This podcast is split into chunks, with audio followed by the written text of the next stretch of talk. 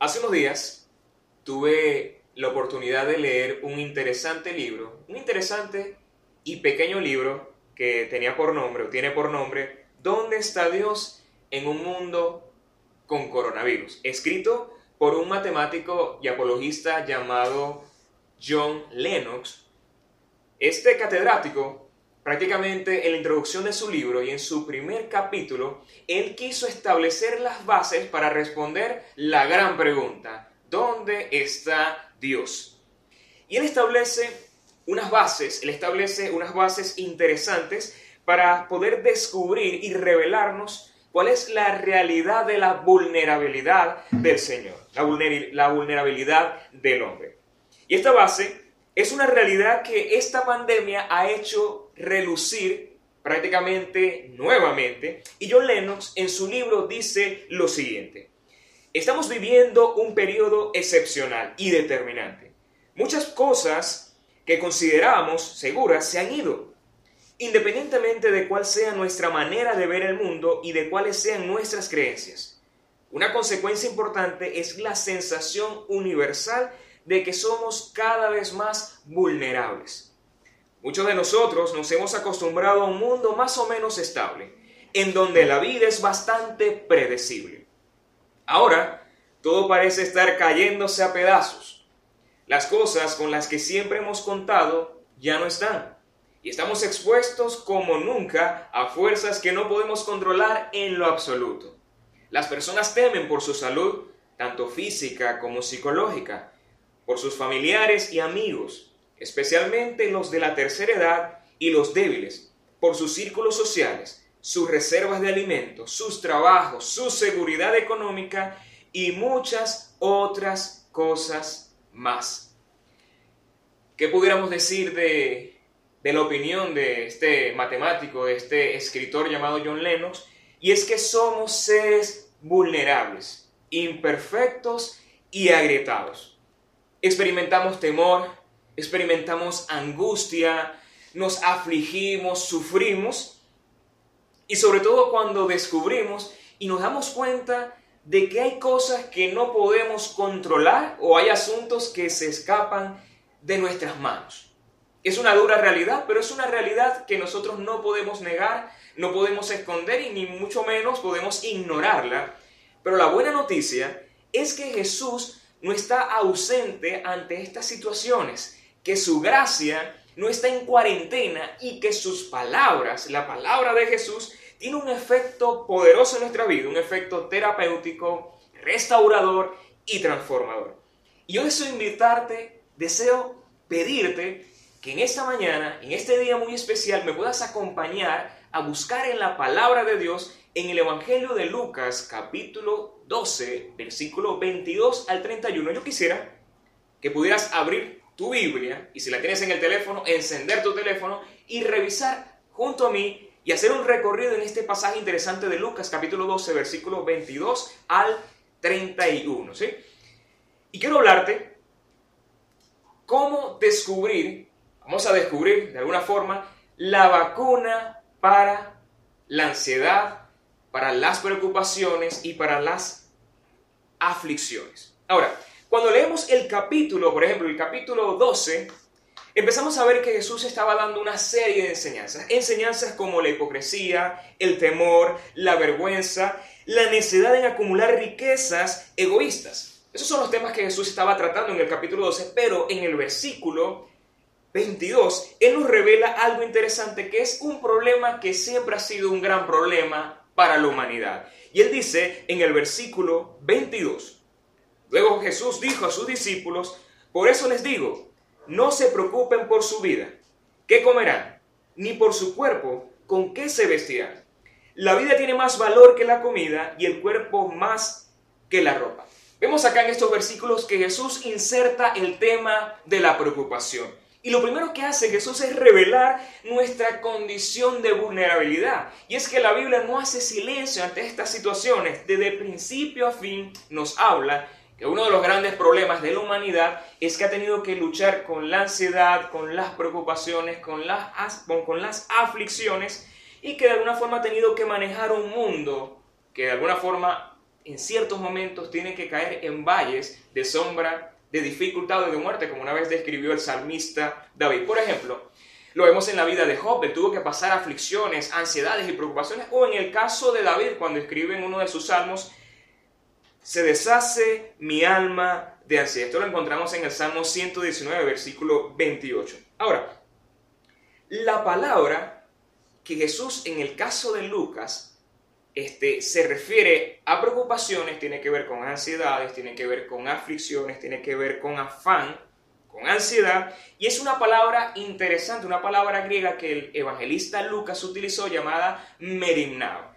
Esta palabra merimnao, que es una palabra griega, significa afán, tener cuidado de algo, preocuparse o angustiarse. Esta palabra merimnao es, un, es una palabra, un verbo frecuente en el Nuevo Testamento. Es usado, por ejemplo, cuando el apóstol Pedro nos dice en una de sus cartas, echemos nuestras ansiedades, merimnao, sobre Él porque Él tiene cuidado de nosotros. O también cuando el apóstol Pablo la utiliza hablando que Él tiene una carga muy pesada por el cuidado de todas las iglesias. Podemos ver que esta palabra, afán, este, preocupación, puede aplicarse tanto en un asunto positivo como negativo. Lo vemos aquí en el caso del apóstol Pedro o Pablo. Pero en el caso específico de Jesús, en esta gran enseñanza, Jesús nos quiere resaltar el afán como un elemento negativo y nocivo para nuestras vidas. Eso es lo primero que Jesús trata de destacar. Lo segundo es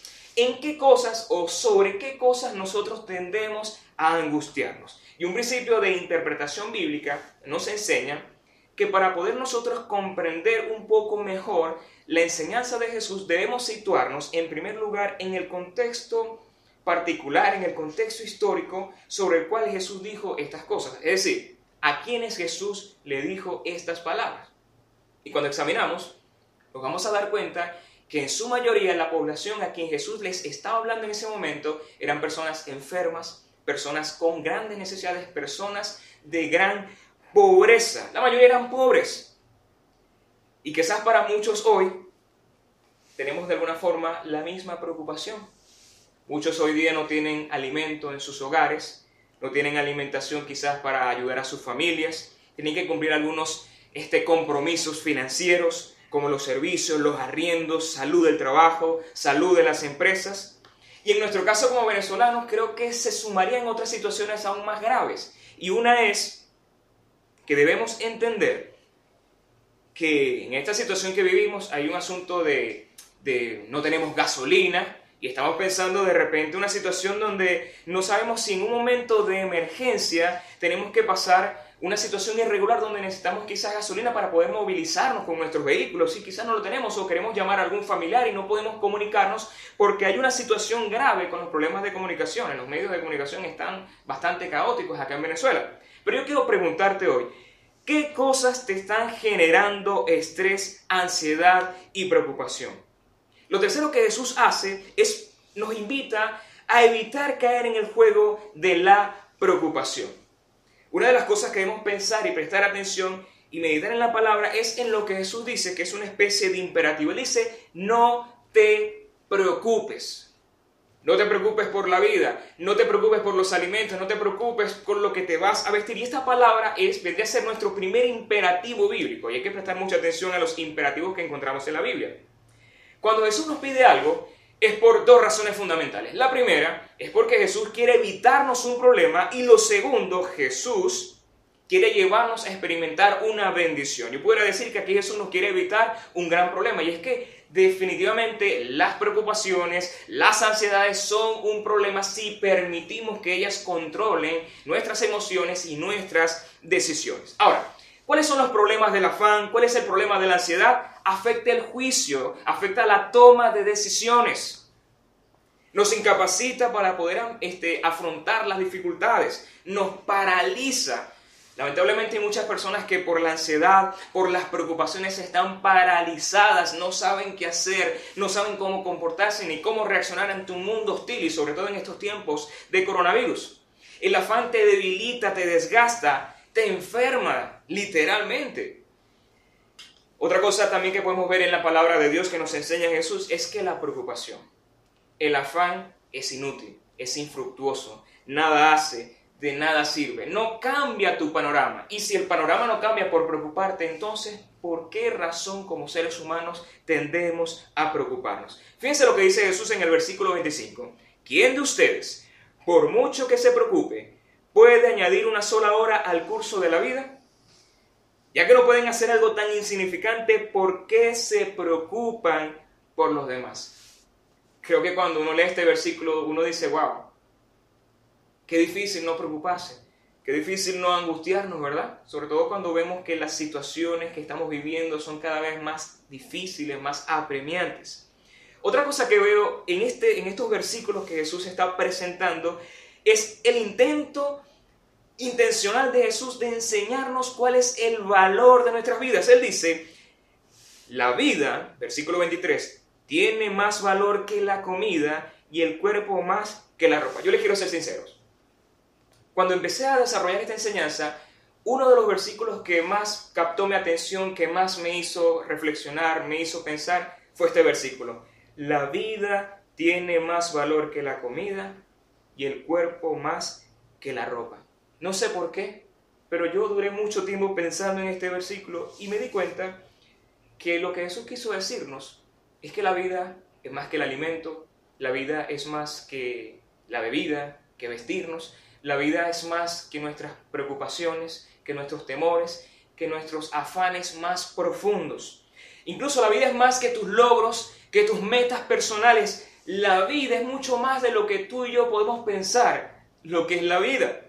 La vida no es tener mucho ni tampoco tener poco, es saber vivir la vida, que por cierto es un don, es un regalo que viene de Dios para que podamos disfrutarla con sensatez, con prudencia y con inteligencia. Eso es lo primero que Jesús nos hace, nos invita a tomar en cuenta el problema, el virus de la preocupación, de la ansiedad. Pero lo segundo que hace Jesús ahora es invitarnos a reflexionar. Jesús en medio de las aflicciones de la vida nos invita a desarrollar la capacidad de reflexión, de considerar y evaluar todo lo que Él hoy nos está presentando a través de sus palabras. Miren lo que dice la Biblia. Pasamos ahora al versículo 24. Jesús y dice, fíjense los cuervos, no siembran, ni cosechan, ni tienen almacén ni granero. Sin embargo, Dios las alimenta. ¿Cuánto más valen ustedes que las aves? Luego dice en el versículo 27, Fíjense cómo crecen los lirios. No trabajan, no hilan. Sin embargo, les digo que ni siquiera Salomón, con todo su esplendor, se vestía como uno de ellos. Ahora entramos a nuestra segunda palabra, nuestro segundo imperativo. El primero era, no se preocupen. El segundo imperativo es, fíjense, consideren, reflexionen. Y esta expresión en el griego significa observar, observar algo con detalle, con, con cuidado, este, revisar con diligencia. Se usa, por ejemplo, en dos casos en la Biblia, cuando Jesús dice, mira, no mires la paja que está en el ojo de tu hermano, observa, mira la viga que hay en tu ojo. O también, por ejemplo, cuando este, Dios le da la promesa a Abraham y le dice, mira, te daré un hijo. Y Abraham era un hombre ya de mucha edad y considera su cuerpo que estaba viejo y desgastado. Eso es lo que Jesús quiere enseñarnos que en medio de las dificultades consideremos su creación. En este caso consideremos las aves, las aves del cielo, consideremos los lirios, este, los lirios, las flores, la creación de Dios. Pero yo pudiera agregar que no solamente la Biblia nos enseña que esas son las únicas cosas que debemos observar, la Biblia enseña que debemos este, revisar, reflexionar y considerar la obra de Dios de principio a fin. También la Biblia nos enseña que debemos más bien considerar su palabra y entender lo que dice Romanos, que todas las cosas que fueron escritas para nuestra enseñanza fueron hechas. Dios te invita a reflexionar en Él, en su obra, en lo que Él hace, en lo que, en lo que Él ha dicho y en lo que Él promete en su palabra. Cuando vengan momentos de ansiedad, si es que ya no los estás viviendo, yo te quiero dar una recomendación. Considera la grandeza de Dios. Reflexiona en el poder de Dios, en su soberanía, en su deidad, en su amor y en su gran misericordia, porque considerar la obra de Dios y considerar al Dios de la obra es uno de los remedios más terapéuticos en contra de la ansiedad, de las aflicciones y de las grandes preocupaciones. Pero vamos a hacer hoy un ejercicio reflexivo. Eso dice, mira las aves que están en el cielo. ¿Qué dice de las aves? Ellas no siembran, ni cosechan, ni almacenan en graneros. Ellas no siembran, nosotros tenemos la capacidad de sembrar. Ellas no cosechan, nosotros tenemos la habilidad de poder cosechar y acumular. Ellas no, pero nosotros sí. Esto significa que Dios a nosotros nos ha dotado de capacidades, de intelecto, de creatividad para poder dar resolución a muchas de nuestras situaciones y muchos de nuestros problemas. Pero dice el texto que las aves que no tienen lo que nosotros tenemos, Dios las alimenta. Y luego Jesús dice, ¿cuánto más no valen ustedes? Jesús nos está enseñando que somos valiosos, que estamos por encima de lo creado. Como dicen por ahí muchos, que somos corona de la creación, como dice la Biblia en Génesis, que fuimos creados a imagen y semejanza de Dios. Esto significa, eres valioso para Dios. Dios no está ausente, no se ha escondido y su gracia no está en cuarentena. Dios sigue velando por su creación y aún más por sus hijos. Lo otro que Jesús dice, fíjense en los lirios.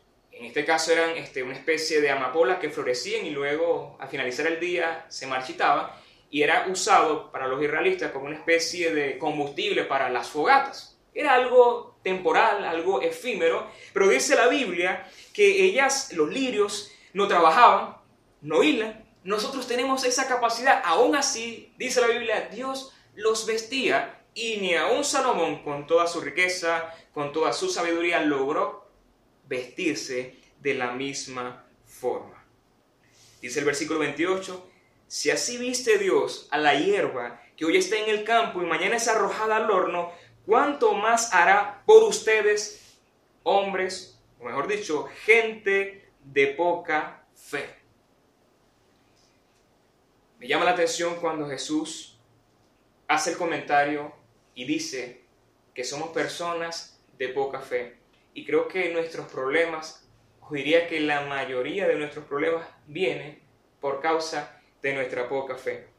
A Jesús siempre le interesó el tema de la fe y Jesús siempre de alguna forma trató la fe de sus discípulos. Hubo ocasiones donde Jesús les dijo, hombres de poca fe, necesitan fe como un grano de mostaza para hacer grandes cosas. Hubo momentos donde incluso Jesús se molestó cuando vio que las personas, el pueblo de Israel, eran personas incrédulas con un corazón duro, pero también hubo casos donde Jesús se maravilló al ver la fe de estas personas. Veo acá en este versículo que cuando Jesús habla de la fe, Jesús está haciendo una relación y la relación es la siguiente. Cristo hace relación entre preocupación con falta de fe. Esto es lo que estoy viendo en la palabra de Dios. De alguna forma pudiéramos decir que mientras más preocupación, mientras más angustiado, mientras más afligido y controlado emocionalmente esté, significa que mi fe está en peligro. Significa que mi fe está decadente, pero si mi fe es más grande, si mi fe se amplifica, entonces podré tener la capacidad de qué? De doblegar cualquier tipo de aflicción. Y es que el afán, la ansiedad eclipsan la fe. Y tenemos que tener mucho cuidado porque mientras menos sea nuestra fe, mayor será el poder de las aflicciones en nuestra vida. Si el afán se ha instalado en tu vida, si las preocupaciones te están controlando y no dejas de pensar, de angustiarte y de sufrir, yo quiero invitarte a revisar tu fe. ¿Cómo está tu fe? ¿Cómo están tus cimientos? ¿Cómo están tus convicciones? ¿Realmente qué hay en tu corazón?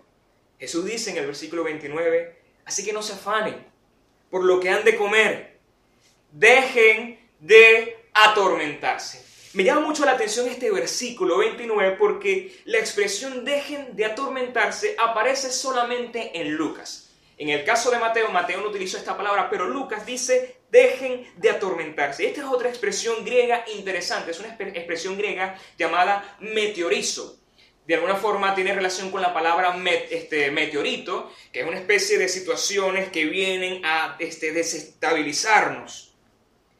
Atormentarse, en el griego significa levantar en medio del aire, significa suspender algo. En un sentido figurado, da la idea de un barco que es sacudido por las olas del mar. Me hace recordar, por ejemplo, aquel pasaje de Santiago capítulo 1, cuando Jesús dice que la persona que duda La persona que tiene poca fe es semejante a las olas del mar que son sacudidas de un lugar a otro.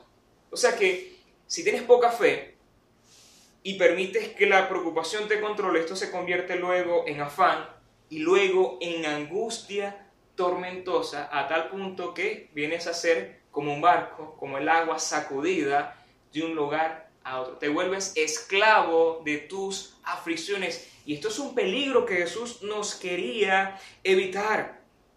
Jesús dice en el versículo 30 ahora, el mundo pagano, es decir, el mundo que no cree en el Señor, el mundo que no tiene a Dios en su vida, anda tras estas cosas, anda en tormento, sacudido de acá y para allá. No saben cómo conducirse en esta vida. Pero luego Jesús dice, pero el Padre, fíjense, Jesús no dice Dios, no dice el Creador, dice, pero el Padre sabe lo que ustedes necesitan.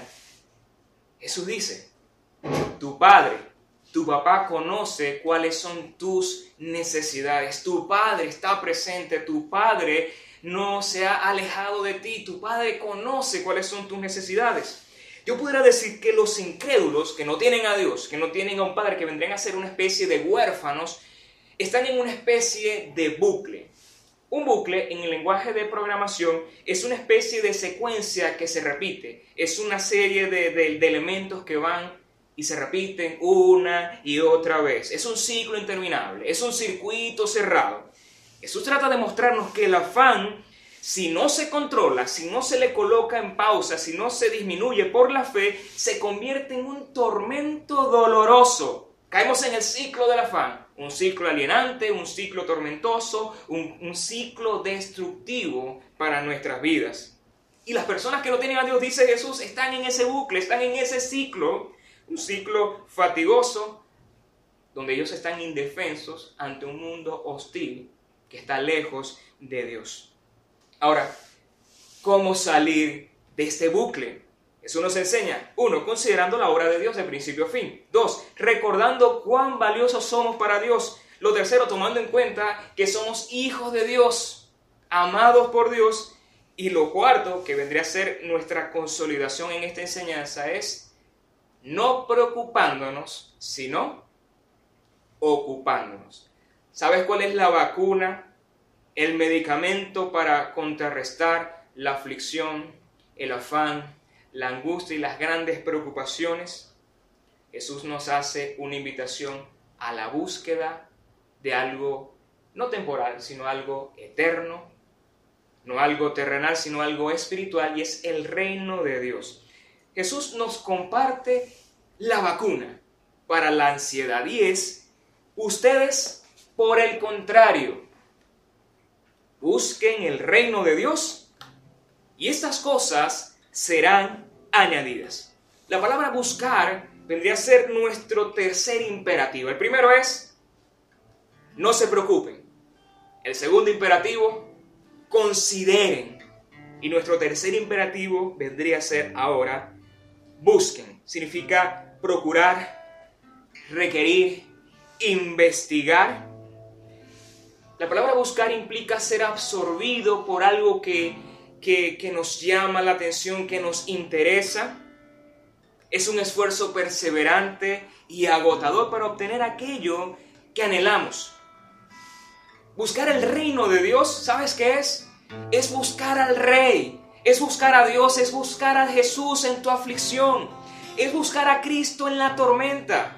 Es decirle, Señor, mira mi situación, estoy aquí, me entrego en tus manos. Necesito de ti, Jesús. Buscar el reino de Dios es anhelar su dominio y su influencia transformadora. Esa es la vacuna para la ansiedad. Es aprender a vivir bajo los conceptos y principios divinos. Es desarrollar un pensamiento espiritual, un pensamiento adecuado para estos tiempos es pensar más en la eternidad y menos en lo temporal. Lo he dicho varias veces.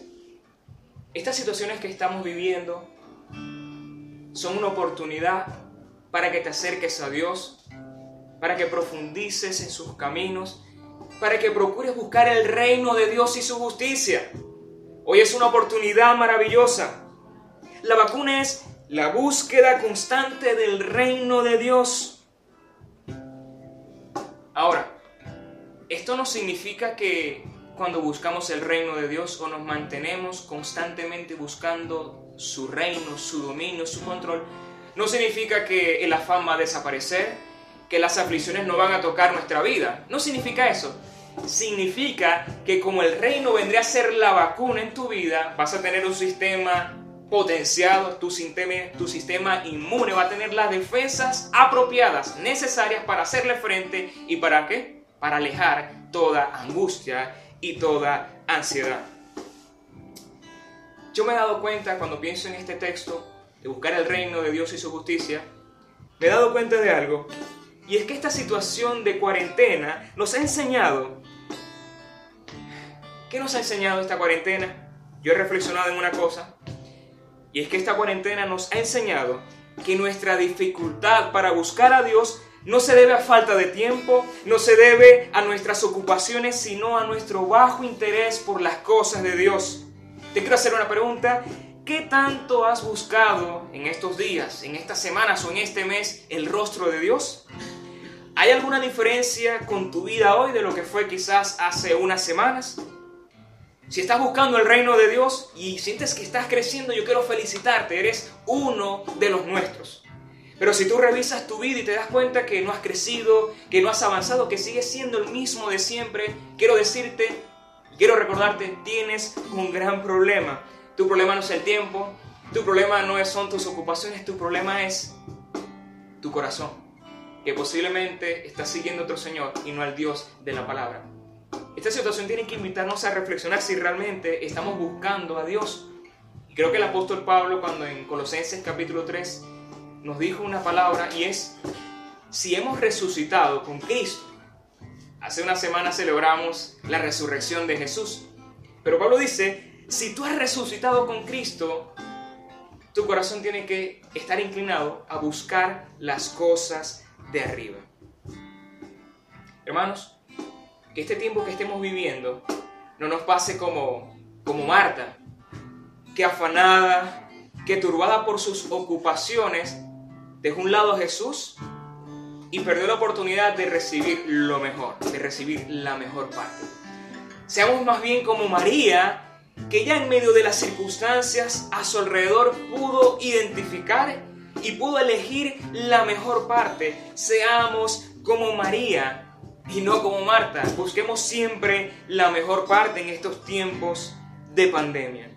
Cuando te alimentas de Dios, tu fe crece exponencialmente, te equipas para enfrentar la dificultad. No hay otro camino, no hay otra alternativa, es solamente a través de la búsqueda insistente, constante y creciente del reino de Dios. Lo bueno de este texto es que Jesús cierra diciendo que cuando buscas el reino de Dios y su justicia hay una promesa y es que todas las cosas, es decir, aquellas cosas necesarias, él en su tiempo las añadirá. Qué bueno es saber que Jesús no solamente nos ofrece la vacuna, sino que también nos promete que a través de Él podemos salir victoriosos.